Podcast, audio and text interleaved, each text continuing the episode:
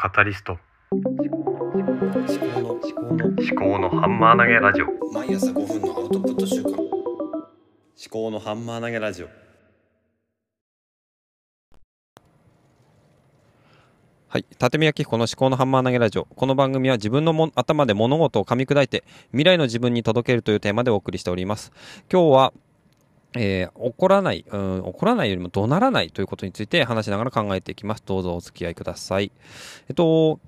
怒鳴らないっていうことは、まあどういうことかっていうと、この怒るっていうこと、アンガーマネジメントっていう考え方がここ数年前から、あの、結構有名、有名というかね、本屋でも見かけたりとか、ネットでも見かけたりしてて、私もいろんな本を買って読んだりしてたんですけども、どうも全然私、アンガーマネジメントができてないんですよね。で、その原因はまあ、なんかね、ストレスが、あの、いろいろ大きかったりするっていうのもあると思うし、あと自分自身、なんだろうな、コアビリーフって言ったかと思うんですけども、その、許せないっていうね、まあ許せる、許せない、許せる、その、うん、その3つ、うん、逆か、うんと、真ん中が絶対許せないこと、で、まあ許せること、で、全然普通に許せるっていう、そういう3段階があるかと思うんですけども、その、その中で、まあ、なんだろうな、自分の信念みたいなのが逆に強すぎて、信念とか、その信じてることとか、こうあるべきとかね、そういうことが強すぎて、広すぎて、で、子供、特に子供とか、まあ親とかに対して、なんで、なんでこんな行動をするんだというふうに、うん、内心全然理解しようとしないんですよね。だから怒ってしまう。で、怒るのは、まあ、まだいいとしても、うんと、大きな声を出して怒鳴るとか、がなるとかね、えーわめくとか、そういうことになってくると、もうそれは、あの、かなり不健全な状態なんですね。で、あの、最近子供たちが、あの、何かうまくいかなかったりすると、すごい大きな声を出してしまうっていうことがあって、それって私のせいなのかなっていうふうに最近思ってて、私が、あの、そういうふうに今まで、えー大きな声を出してきてしまったから、うーん、子供もそれを学習して真似るようになってしまったのかなっていうふうに最近思うわけなんですよね。それが非常に最近の反省点であります。で、そうだな。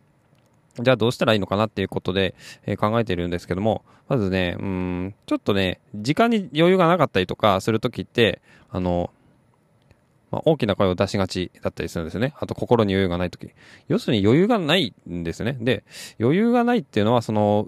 器に言って考えてみると、器とかコップとかで考えてみると、もう水がね、タプタプに入ってて、もうそれ以上入ってくると、あの、もうはち切れるっていうね、爆発すると。風船とかも、もうパンパンに空気が入ってて、えーそれ以上空気入れると爆発するとか、もうね、通常状態がもうパンパンになっているということですね。それに何かストレスとか、えー外的要因とか、あの、不不測の事態とかが入ってくると、もう爆発しちゃうと。そういうような状態でいると、多分ね、すぐ爆発しちゃうんですね。だから、うん、通常状態を、うん、平常心をもっとこう、落ち着いているような心にしたいと思うんですよね。うん。だから、落ち着いた心を持って、うんと余裕を持った、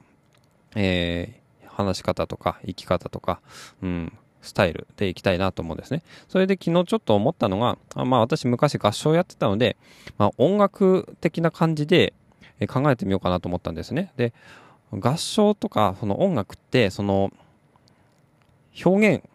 力とかがまあ求められるわけで、この声の大きさとかもあるし、その声質とか、まあ怒りの表現とか、うん悲しみの表現とかもあったりするんですよね。で、それを変幻自在にやってこなすのが、あの、なかなかプロフェッショナルとか、この一流の人たちだと思うんですけどもね。まあそれを目指してね、部活とかで頑張ってやってたんですが、そんな中で、うんと、出すべき時に出す。あの、大きな声を出すべき時、フォルテとかフォルティッシモとかね、あの、出すべき時にコントロールして出す。逆に、出すべきじゃない時には、あの、ピアノ、ピアニッシモ、メゾピアノとかで、あの、小さく、あの、話をする。あの、歌を歌うとか。あとは、まあ、曲調とかにもっても、うん、あの、アレグロとかね、あの、レントとかね、その、激しくとか、感情的にとかね、うん、そういうのがあるので、そういうのに応じてやると。だから、自分を、うん、なんだろうな、もうちょっとメタ的に捉えて、上から操り人形で自分を操っているような感覚であのコントロールしていく必要があるんですよね多分。だから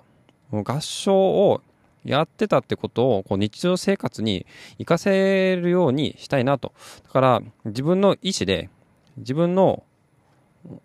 自分をコントロールすると。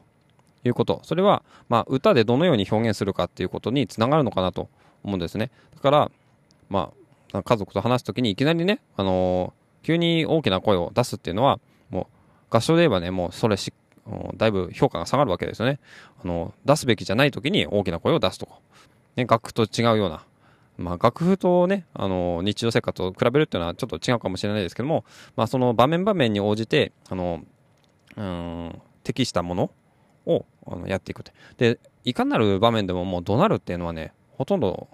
適してないわけなんですね。命の危険が差し迫ってるとか、あの、取り返しのつかない、えー、怪我を負うとか、そのような場面じゃない限りは、大声を立てて、あの、緊急切迫したような状況っていうのはないと思うんですよね。だからそれを意識してやっていきたいと思うんですね。だから、うん、ちょっと今日のお話のまとめとしては、最近はまあ怒ったりとか怒鳴ったりとかするっていうことをまあやめたいと思ってるんだけれども、どうやってやったらいいのかがわかんない。で、アンガーマネジメントとかっていうのもあるんだけれども、それで私が今まで経験してきた合唱っていう音楽ね、音楽的な考え方で、あの自分の、えー、振る舞いとか言動とか、えー、声の大きさとか、うん、声の出し方とか、あの、あとまあ嫌味を言わないようにするとかね、そういったことをちょっと音楽的な感じで、今私はピアニッシモで、えー、話をした方がいいとか、えー、フォルテッシモは出さないと。いうようなこととか、そういうふうにして、ちょっと音楽的な観点からもちょっと自分の行動を律していければいいのかなと思って、えー、そんな話をしました。はい。じゃあ、今日はこんなところで、えー、終わりにしたいと思います。最後までお聴きいただきましてありがとうございました。ではまた。